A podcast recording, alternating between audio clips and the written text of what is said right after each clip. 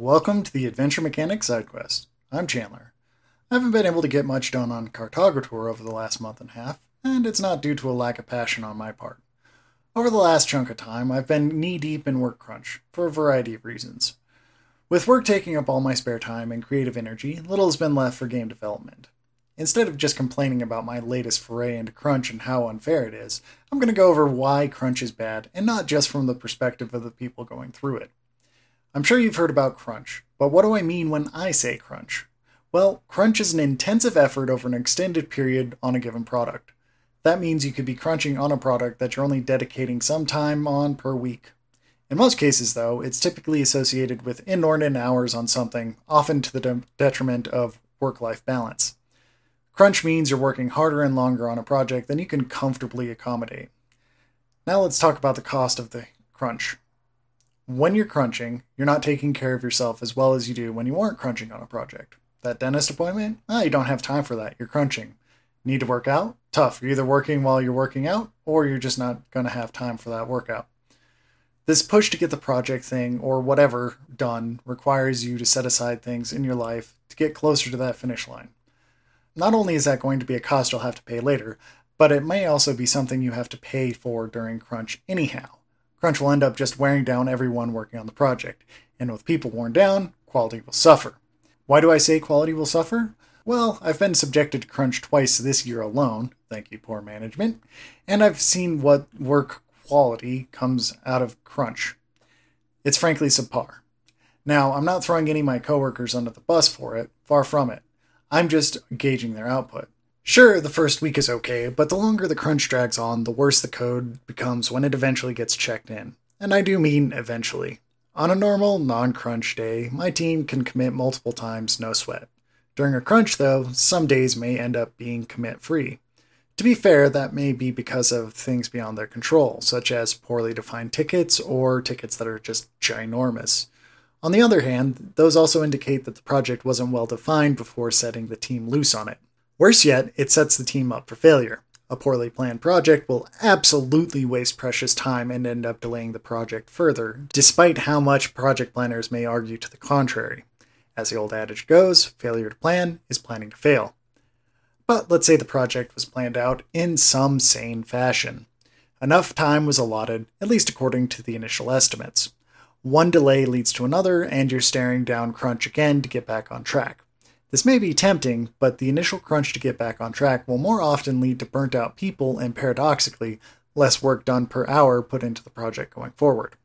Moreover, when a person gets burnt out from crunch, it takes more time for them to recover from that crunch. This will vary from person to person, but from what I've seen, crunch may be linear, but recovery time is geometric. What do I mean by this? Well, for each day someone is crunched to burnout, you'll need to double the number of days they are going to need for recovery. That doesn't mean they'll necessarily need to be completely off work, but they'll need a lighter workload to take care of themselves and have time to reset. If crunch happens too often, then the team will begin losing expertise and, even worse, members. That shouldn't be worth it, but I know some managers are willing to make that sacrifice to the team to get a project done. Thankfully for me, I haven't been in that situation. Losing team members to crunch, especially during crunch time, is a recipe for disaster. The crunch effectively becomes a dreaded death march. If you're not familiar with the term, I envy you. A death march is when most people, if not everyone, is crunching for months on end. The team may be smaller from attrition, but new people aren't brought on to replace the losses, since that would take even more talent away from the project itself to bring those people up to speed. So everyone just crunches a little bit more to make up for those losses incurred by crunching. Obviously, this isn't a good place to be. Bugs normally caught, handled, and resolved are passed by, or worse yet, allowed to persist in the product. There's simply not enough time to resolve them and continue to add new features. At least, that's what the perception is. Those external pressures aren't going away anytime soon, and why not just let those relatively benign bugs through and tackle them after release? Never mind the fact that these bugs will damage sales in the first place. Needless to say, once a project is in this death march, it's only a matter of time before a collapse. The question is whether the project will finish first or the team breaks. So, what I've said so far could apply to any software project. What makes games and game design unique? Simply put, the culture. Everybody's passionate about what they're doing, and they love their job. The customer is hyped to high heavens for the upcoming game, and they want it now. Management sees dollars slipping by the longer it takes to push out that new game, so they're pushing as hard as possible on the developers to get it done. They may claim that overtime isn't required, but if you're a contractor on a game and don't do overtime, you're likely not to have your contract renewed. This leads to an extremely unenviable position of crunch or get fired. Man, talk about stressful. That speaks volumes to both the concept of contractors and salaries, but I digress. Numerous exposés have come out over the last couple of years about crunch and how it ends up sucking the souls out of teams and leads to some extremely toxic situations to work in. Despite the exposure to this, we as gamers still tend to demand to have games ever sooner with more and more polish. We are part of this vicious cycle of crunch and death marches at game studios. I'm not putting myself above this either. I'd be remiss if I said I didn't get antsy when a game I was looking forward to was delayed. One thing to keep in mind when a game studio announces a delay, though, is that it's giving the team behind it time to put on the finishing touches for the game.